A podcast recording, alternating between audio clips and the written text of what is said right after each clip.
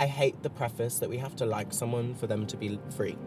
I think we're still in this space with trans people where they have to be inspiring in order for us to care about them. And I care about the boring trans people. I care about the, the trans people that aren't nice and polite to you. I feel like within a liberal fear of feminism, no one thinks they're transphobic, right? Everyone thinks they. wa- It's all the questions start from how do I become a better ally, assuming that you're not an oppressor in the first place. Right. And what I saw when I was thrown a burger at in broad daylight was there was 200 people that all looked very, very different, do nothing. Mixed races, mixed ages, mixed genders. Right. Like right? Really. Really across the board. spectrum. And when I was being harassed whilst having this book, you know, Yeah. most of the harassment that I document in this book happened from other cis women. Not because I'm not harassed by men, Yeah. but what I was more interested in talking about was like, hold on a minute. We don't often get to talk about the nuances in our violence, right? We talk about big, scary men, Yeah. and that's it. But but actually, for trans people, violence is coming from all angles and all spheres. And my violence normally comes from people that look like the middle class theatre crowd that also celebrate me and call me inspiring.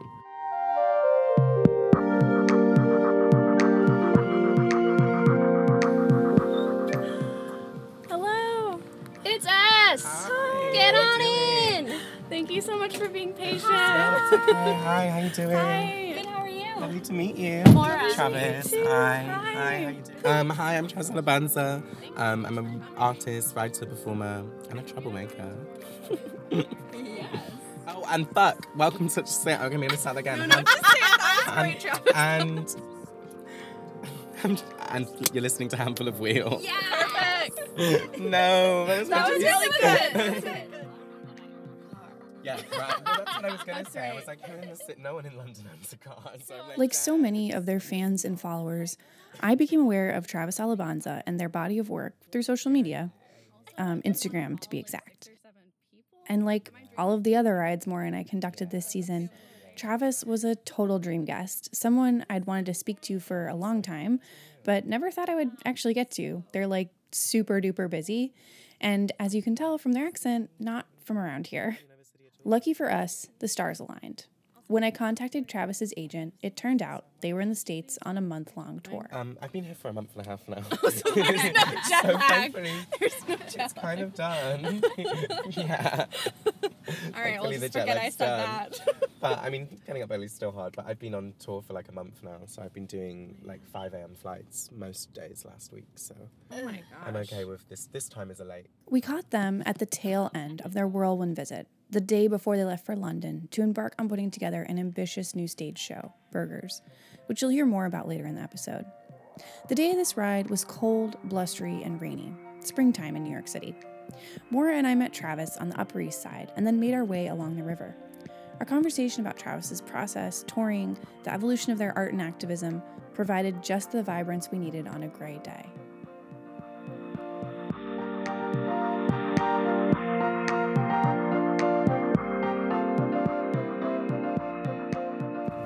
Still work with the mentality as if I've just started and I'm worried that I'm gonna get what my next paycheck is. And I think this this this actually tour away was a really good way of checkpointing my last two years and being like, yeah, you're not in the same position that you were, and you can afford to create new boundaries for yourself and your work.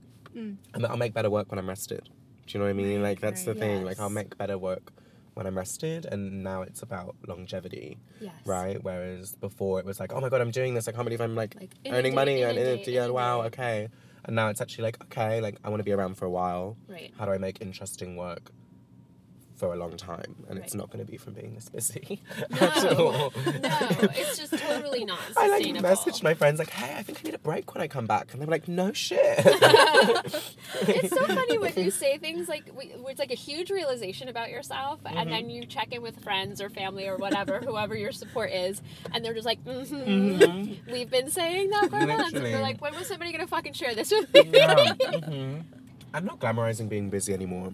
I'm right. so over it. Like Yeah. I'm so over that being something to celebrate. Yeah. and instead like wanting to celebrate someone taking time off and Right. like celebrating someone like being like no i'm gonna give myself a regular holiday Right. and like no i said no to this thing the other day and i'm not doing it congrats like well done how does that feel Zero guilt. yeah so i'm trying to like really shift the the feeling I have about being busy. Yeah. And this really cemented it for me. I was like, okay, I just can't do it anymore. Right. Um, you know, like I'm just like, wow, I've been like touring for like a year and a half now. yeah. No. Okay, so I love it when artists, especially established ones like Travis, perpetuate this idea of taking time off, resting. Basically, it's the anti starving artist sentiment. And as Maura and I found out early on in our conversation with them, a lot of Travis's work has dealt with advocacy for transparency in their community. Interestingly, as Travis explained, this work to gain accountability from galleries and other employers is often not at the forefront when they speak or perform to audiences. It's really interesting. I feel like what I've learned on this tour, that doesn't so much happen in the UK, but it's definitely happened here, is that often these college students aren't really actually interested in a lot of my work. They're interested in like the political ideas that my work represents or is saying. So I find it, um, I find it really refreshing at, at Wellesley College. All the questions in the question and answer were about my art and my process. And I then had that realization oh, wow, all these questions have not been here before. And I think so often, because of my gender nonconformity, my transness, that's all anyone will talk about in the question and answer. And Yeah. I'll get questions about the bathroom bill or like all these like gender recognition act, all these things, and and often don't get the chance to talk about like my craft. Right. Um, so it was really nice in the moment at one of the stops in the tour when someone just like asked me like, "Oh, what's your process for editing?" And I was like so shocked by this like question. Right. But then I was like, wow, I never get asked about the craft or like the labor of work that goes into an artist, all of this. Yes. Um, so no, I don't really get to talk about it much here. I think in the UK, I definitely think there's um, there's been more. I, I, I've been around longer there, so I've been able to have these kind of conversations. Um, I'm st- I'm definitely interested in like. Uh, there was an artist called Paula Varjack in the UK who did this work called Show Me the Money, and it was documenting 300 artists and how they get paid and what they get paid Oh, I love that. and it really and I was a, I was a part of the interview process for that and it really shifted that was a year and a half ago where I really started wanting to talk about not just the work that we were making but how we were working who was paying us and how much we were getting paid yeah. so I started posting live all my fees that I got from all the big institutions that I was working with Yeah. And giving all the emails with the contact details that I got to be booked by them Yes. and that became more of my process especially because I wasn't making new work as much last year because I was working a lot Yeah. I was like, how do I do something creative that still feels like new work to me? Right. And I became really obsessed with like, okay, I'm a kid from a housing project that has no formal training, and I'm suddenly in the Tate and in the V&A and all these spaces. Yes. I clearly got here somehow from work, but also from connections. Yep. How do I open this up to everyone else and make this part of the process? Yeah. So I started just blasting out the institutions, Right. saying how much they were all paying me, double checking on panels that the other artists were being paid the same as me, and that became much of my practice. It's I- like a living, breathing database. yeah, I became like really obsessed with Yeah. my pro, like with my not seeing my ethic as separate from my practice of my art Yes. and that being a part of it like like and then institutions knew when they worked with me that they knew their emails would be on blast. And they knew that I would be directly saying how much I got paid. Totally transparent. asking every single Checks artist on their thing if they're being paid the same. Yeah. Mhm. um, there was lots of times when there was a real pay imbalance between different people. And it wasn't always consistent. Sometimes I was being paid less. Sometimes I was being paid more than others. Yeah. um, and it's horrible. And it's like it's a really like unfair thing. So i think i talk, i love talking about it. And i think artists don't talk like i think it's certain artists talk about it loads and certain artists don't and i would love to see that become normalized because i think as freelancers it's hard to unionize it's hard to create a standardized Yes. thing of pay and things and it came with a privilege right it came with a privilege of being like i've been working here in these places for four or five years Let me know. they know what i do Yes, now i can do this i would never have done that when i was first starting Yeah. Right. at all Right. That makes a lot of sense. That's just that's just smart. Yeah, yeah. Right. Like they're saying, this isn't Travis's first time around the block. And everything from their audiences to their projects to the kinds of change they're able to affect has grown. With this growth has come the separation of making things and then critically reflecting on them. Travis has been out talking, meeting, and proving to all these students that they are a real person and not just an Instagram page. And as Travis explains in the next segment of the interview, there is a power in that. And then, in direct opposition to this act of touring, is the creative process of making, of generating new work, which often takes place alone in the studio. So, how do these two processes interact for Travis? How does one feed the other? Travis was generous in explaining exactly how their stage show is coming together. We talk about everything from the finances and logistics to who's doing social media and PR. And it's clear that all these pieces of touring and speaking, critical reflection, and creative work are coming together to make something big. Take a listen. I do college stuff back home, but I think with college stuff, what I do is I like. It's also older work, so I'm re-showing my book that I published a year and a bit ago, which in the UK has had quite a lot of space and time and been shown a lot, but here in the US um, hasn't. This has been like my first time with it, and um, get the book out. It's basically like a book of work and poetry, um, but here I like um, create like a set and performance around that. But it's mainly just me reading from this, which a lot of them come with the book or, already. Whereas in the UK, um, my work is based in like theatre Yeah. and spaces. So I have set and I have like it's more of a performance, less of like a reading. Yes. Um, here it's a lot more talking. Um, a lot of the places that have booked me are like feminist groups on campus or queer groups on campus. Yep. So they want to hear me talk about the queer issues that I talk about online or that I do, like I write about. So it's a lot more like, XM, it's a lot less focused in performance and a lot more focused in like, Like your life. me, like talking. Mhm. Which, um, you know, it's, it's, it was a nice change to begin with. But after a month, you're like, okay, I really reaffirmed that I'm definitely an artist first Yeah. and like thinking is part of my art but it's like not my first thing Right. and this tour really like reaffirmed it so i'm quite glad like it's made me want to go back and just go straight into the studio which is great which is what i'm gonna do yeah, right. Um, which is exactly what you hope um, a month of burning yourself out might do. yeah Okay, you ready for You're the like, studio? it's gonna be so good. I'm gonna be like a phoenix from the ash. yeah Oh man, that's exciting. yeah That it's fun really it's like exciting. it's really nice to like um, go to these spaces and see like other gender non-conforming people that have connected with stuff that you've said Yeah. and i think it's really nice to bridge the the gap from instagram to in real life right like for them to see a nuanced person in front of them Right. rather than like the insta feed that they've maybe been following Yeah, which could be flat sometimes. Can be flat. Which we feel is round, but in actuality, it's just right this one yeah yeah, dimension, yeah. right? yeah yeah yeah like it's so nice to be able to laugh people make some jokes Yes. show like some nuance in a conversation Yeah.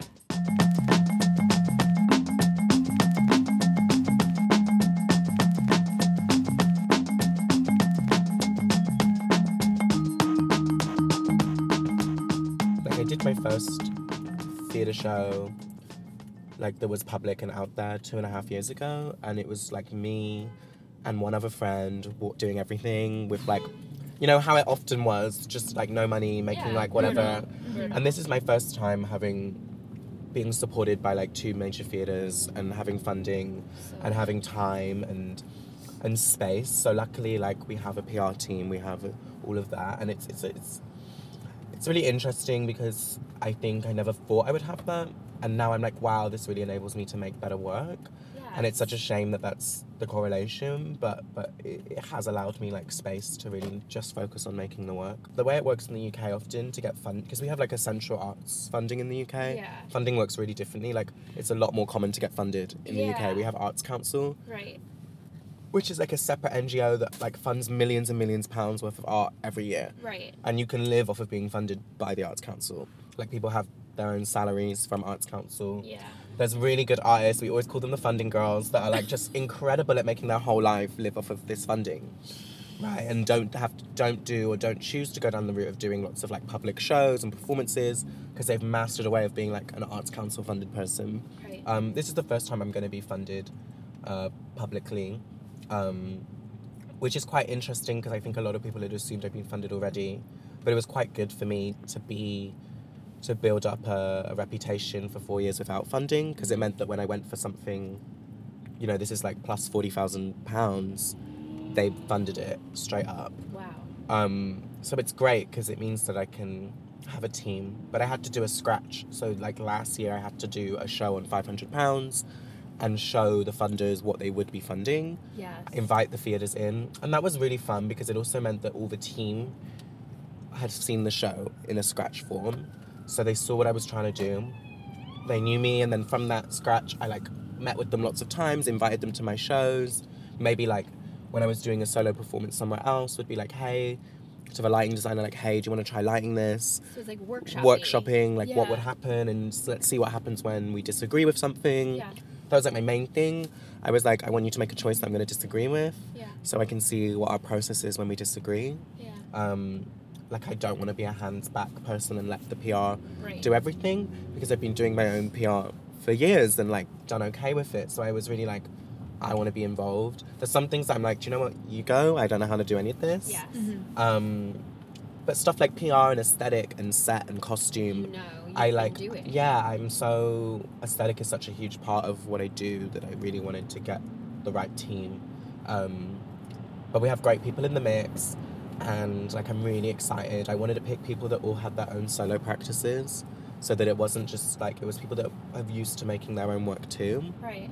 and have this as like their main job or their side hustle. Yeah. Because I really love working with other solo artists. I think they bring such a a commitment to what they're doing, and in the sense I wanted it to feel like everyone's show Yeah. and I wanted to feel like everyone has a stake in what's happening on stage. Right. Um, so yeah, I'm really excited for burgers. I'm really scared. Really, really scared. I find some of it really fun. I love when people that only know me from online see me live. Yes. I absolutely love it because I love the moment of being like, wow, you thought you were gonna get this, and this is what you're actually getting. Yeah. Yeah. I think it's became hard. Like expectation is something I'm dealing with so much more now. Yeah. Before I would be like really fearlessly like kind of blind in what I did because I had no self awareness or expectation of how I was being perceived. Yeah.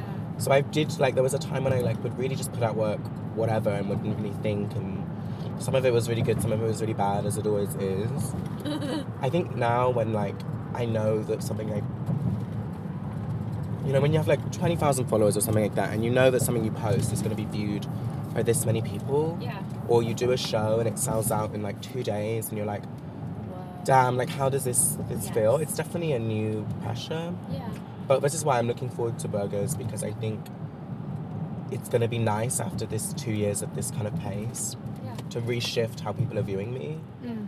and to make work that's reflective of this, how people have viewed me, right? Like to, to, to critique on what, what's happening and to be able to be a bit clever in in how I'm being perceived as, as a person in the last year or so and what, Yeah. what that's done and and be a bit more. Um, I think people have gotten really comfortable with with uh, with seeing me talk about trans issues in a certain way. And what's really exciting about Burgers is that maybe on the surface it doesn't feel like a show that's about transness, um, which yeah, is tell fun. Me a little bit about it. So Burgers um, is about it is about a moment where someone threw a burger at me in broad daylight and called me a tranny. So in the basis of it, Oh. in like yeah yeah yeah yeah. So someone uh, two and a half years ago, it's actually the reason I made this book. Mm-hmm. Um, in broad daylight, someone threw a burger at me, called me a tranny, on a really bu- busy street in London. Uh huh. No, loads of people saw, no one did anything. And then I made the book Before I Step Outside, You Love Me, that from that moment documented my experience of being outside in the last five months. Like Um, physically outside. physically, yeah. So Mhm. th- all of this was written on public transport or whilst outside. Yeah. And it was like my oh. response to that was to document, well, this wasn't the first time that this has happened to me in terms Yeah. of like who else is, what, what else is happening to people outside. So this Yeah. book's kind of about mine and other trans people's experiences outside. Yeah. Whereas Burgers as a show is more looking at complicity and and the and the silence surrounding violence. But the way it's gonna be happening is I guess I guess eventually the show's about harassment. Eventually Yeah. the show's about that act. But really what the what the show's really looking at is like, okay, we're in a room full of a hundred people. Um, who does what and why do we do that? Yeah. And when will someone stand up and say this is enough? Yeah. Um, so it's looking at uh, uh, mainly it's a I guess the copy at the moment is saying burgers is about dodging things. Um, it's about an Oh, obstacle course. Yeah. Yeah. Uh, so it's going to be a lot more experimental, and it's basically going to be looking at moments of silence, and it's kind of set in this game show esque uh, environment. uh that's Uh-huh. kind of this surreal world. It's very going to be very pop arty. Everything. So the set that we made for the scratch was like this giant, huge burger bun. Uh-huh. There was a target board with my head on it. Uh-huh. It spins and lights up, and when you walk in, everyone gets these like plastic burger boxes um, with these like burgers made out of like paper mache cushions Yeah. and in them has like a set of instructions um, throughout the show and then basically the show is kind of this game show where you're throwing these paper burgers at this target board and there's actions that happen because of the throwing and it's this game show that dips in and out of like interrogation of the audience Yeah. to then me giving theory about trans stuff but in this style that feels quite comedic Yeah. um, and I have my two lovely burger bun assistants. Um, who are these two? Um, I picked two cis white women to play these two burger buns Uh-huh. next to me. Uh huh. And the idea is that as the show continues, it becomes less of an enjoyment thing, and we start to feel quite sick about being in the room. Right. It's Um, like almost like you're testing your audience to see yeah. like when they break. Yeah, it's like really mean. So my Yeah. plan for the show was to be mean, and was for my, my my goal is that I want people to want to leave 10, 15 minutes to be, like, before really, the like- end, and I wanted this moment because I wanted there to be able to talk about trans issues Yeah. and not have to be nice.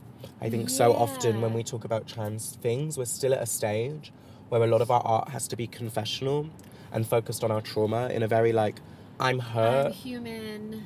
Oh my god, Like- yeah, like pity me Yeah. uh, be inspired by my trauma, tell me I'm brave. yeah. That's yeah, like the yeah. narrative, right? Like, and a lot of my work has followed that in the sense that that's why I think it's been popular. And I, what I wanted to do now was like, okay, I'm in a position where I can take more risks. What would it mean for an audience to not like me? What would it mean for an audience to be pissed off with me, to feel uncomfortable, to feel angered?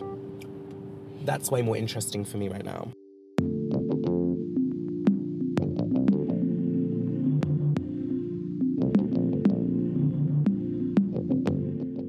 I hate the preface that we have to like someone for them to be free, right? I think we're still in this space with trans people where they have to be inspiring in order for us to care about them. And I care about the boring trans people. I care about the, the trans people that Right. aren't nice and polite to you. Right. And so I wanted, and and what I was was what I was annoyed about is that with, I feel like within a liberal fear of feminism, no one thinks they're transphobic, right? Everyone thinks they. wa- It's all the questions start from how do I become a better ally, assuming that you're not an oppressor in the first place. Right. And what I saw when I was thrown a burger at in broad daylight was there was 200 people that all looked very very different, do nothing, and they all looked. One of them had a feminist tote bag on that on their shoulder. Saw the burger hit, no one did anything. Mixed races, mixed ages, mixed genders Right. Like right? Really. really across the board. spectrum. And when I was being harassed whilst having this book, you know, Yeah. most of the harassment that I document in this book happened from other cis women. Not because I'm not harassed by men, Yeah. but what I was more interested in talking about was like, hold on a minute. This is cis women that we don't often get to talk about the nuances in our violence, right? We talk about big scary men Yeah. and that's it. But but actually, for trans people, violence is coming from all angles and all spheres. And my violence normally comes from people that look like the middle class theatre crowd that also celebrate me and call me inspiring. So this has been the last two years of, of, of people calling me inspiring, telling me I'm great, da da da da, also looking like the people that harass me in the street. Right. And what I want from burgers is to be like, okay, you thought you were comfortable. You thought you were going to come into a Travis show where you can get all this experience, but actually I'm going to fuck with you Yeah. and I'm really looking forward to this like experience and I want people to want to leave. I want people to question consent. Like I want to push some boundaries in audience participation that are maybe a bit rough because I think so much about consent and harassment and violence on trans people. Like I want there to be a conversation about like was all of that okay? And I think it will be all okay and I will be able to justify it all. Yeah. But for example, no one's ever doing any. I'm never doing anything to someone else in the show. Everyone's always doing something to me. So the burgers are always being thrown at me. Yeah. I'm never doing something to us. Oh, right. And I'm never going to grab someone's hand and make them throw the burger. So everything that's Yeah. happening is all going to be them. Yeah. But there's going to be a question of like, shit, like when I just thrown that last burger, did I actually really want to throw it? Unfortunately, most of the people that come to my work don't share my identities. It's mainly like, you know, I can look on Instagram and actually statistically see who my following is. And it's Oh. like all women from the age of 21 to 26. Right? Like that's like 75% of my 20,000 people that are online with me. wow. Most of the people that come to my shows are like white, assigned female at birth, folk, queer or Right. straight, whatever, feminists, right? Right. And for me, it was like, well, I know that those are the people that are going to be predominantly coming to my work, and also who come to the theatre in London. Like, I don't know if it's the same here, but it's mainly middle class, Yep. Left winging people, Yeah. like slightly left of center Yeah. folks, right? Yeah. That come to like queer performance art. Yeah. Um, and of, of course, with good outreach and good PR and good, good connections and stuff, I'll bring other people through there, like, you Like, know, Hence the team. hence the team and Right. hence like just naturally i think being a more diverse space in a lot of these theaters i'll bring people there by like lowering ticket prices for certain identities all these things i'll bring Sure. people i want.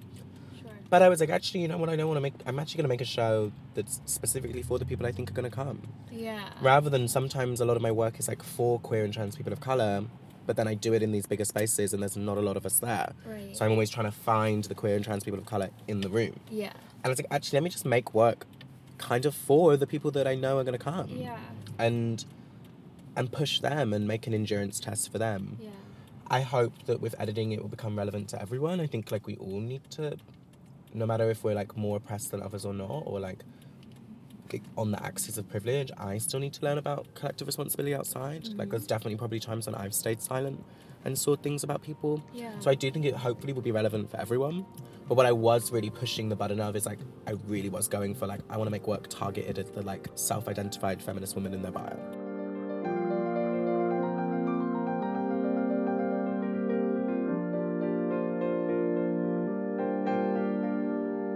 When I'm doing stuff like college tours repeatedly, that's when I feel the pressure Yeah. because that's when I'm like, ah, all these people have known me as inspiring and have known me as like their be this, like, inspiration, and I have to be this thing where I'm not. Like I'm really messy, and I'm like, like I'm all these things that they're not seeing. You know, like human. it's the first thing I like tell. It's the first thing I tell. Like Right. you know, you have people coming up to you crying they've never met you, and you're like, how do I like fathom this? And you know it's yeah. because, and you know it's not, you know it's completely understandable because you're like, damn, I did the same thing when I was that age, and damn, it, like we don't have representation like this. Yeah. So of course we find it when we can, where we can. But I think actually burgers is the most relaxing for that because I'm like, oh, like I really think this will be impossible for anyone to look at it other than as a piece of art. Yeah. Like I'm so excited for people to like critique my work.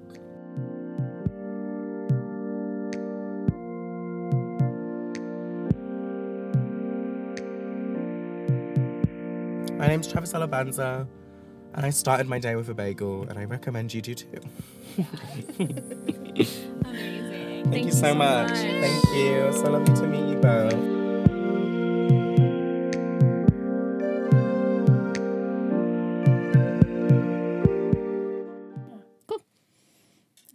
Yeah. I think that's it. Unless you want to do like. Oh yeah, we got to do the thing. Mm-hmm. I'm Haley Wolf. And I'm Maura Conley, and you're listening to Handful of Wheel. Great. Boom. Boom, people.